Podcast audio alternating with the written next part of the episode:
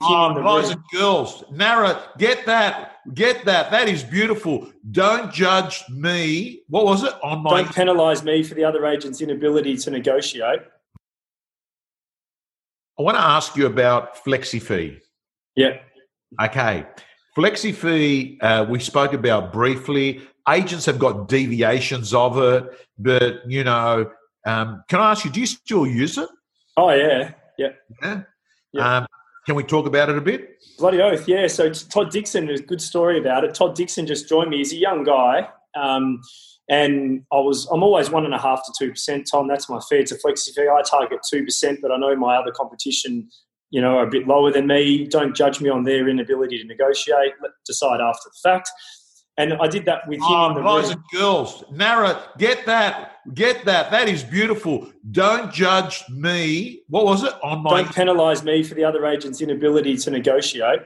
Okay, okay. Well, that that's worth the whole interview there because I can tell you that there should be said every time you've got resistance. You should bring that up. Keep going. Well, you, are hiring a negotiator, Tom, and if they're not demonstrating to better their position, when they come in touch with a buyer, what are they going to do? They're going to panic and, and say, buy this house because it's cheap, go with me because I'm cheap. My point of difference is I'll get you the best sale price, not the cheapest agent. You know, your house is worth more than your house is worth more with me, and uh, I think the fee set a set a carrot for the team. And, and, at the end of the day, if you feel I was as, as good as what the other agent would have been, then you you have that choice. Um, but then sometimes in that pre-auction meeting, I might say, well, the team want to know what, what do we need to sell it for to get 2%? They go, Chris, you get a million bucks, we'll give you the 2%. And then when I knock it down for a million and 10, I don't even have to chat about it. And that's an extra five, six grand for doing the same job. I'm just having a look here. Kylie's, uh, Kylie, who we were talking off uh, air before, uh, she's just put down, Tom's got excited. Of course, think about it. What what imagine what a sick human being I am when what turns me on is scripts and dialogues, right? I, I just got excited there because I can tell how beautifully it was said. Uh, whilst um, so, can I ask you with with your flexi fee, do you do you when when is when is the verdict day on whether you get one and a half or two percent? I always set it up in the pre-auction meeting because the whole purpose of it is that you want to once you sign with the agent, you want them to be incentivized beyond the signature. Most agents' races are to get your signature, and then they've they've got your signature, they've finished the race, and they're cheering. Our finish line is securing you the best price. So as soon as you start listing with me, that's when we get to work. So put a fee in place like they do with most big companies that are listed, where the company performance the CEO is rewarded based on that. So his whole focus is shareholder profit, drive that, and that's what motivates them. Because if someone paid me to come into work, whether I did one listing or a hundred, I'm not coming into work. Yeah. So everything in life is a negotiation, and you need to have that incentive.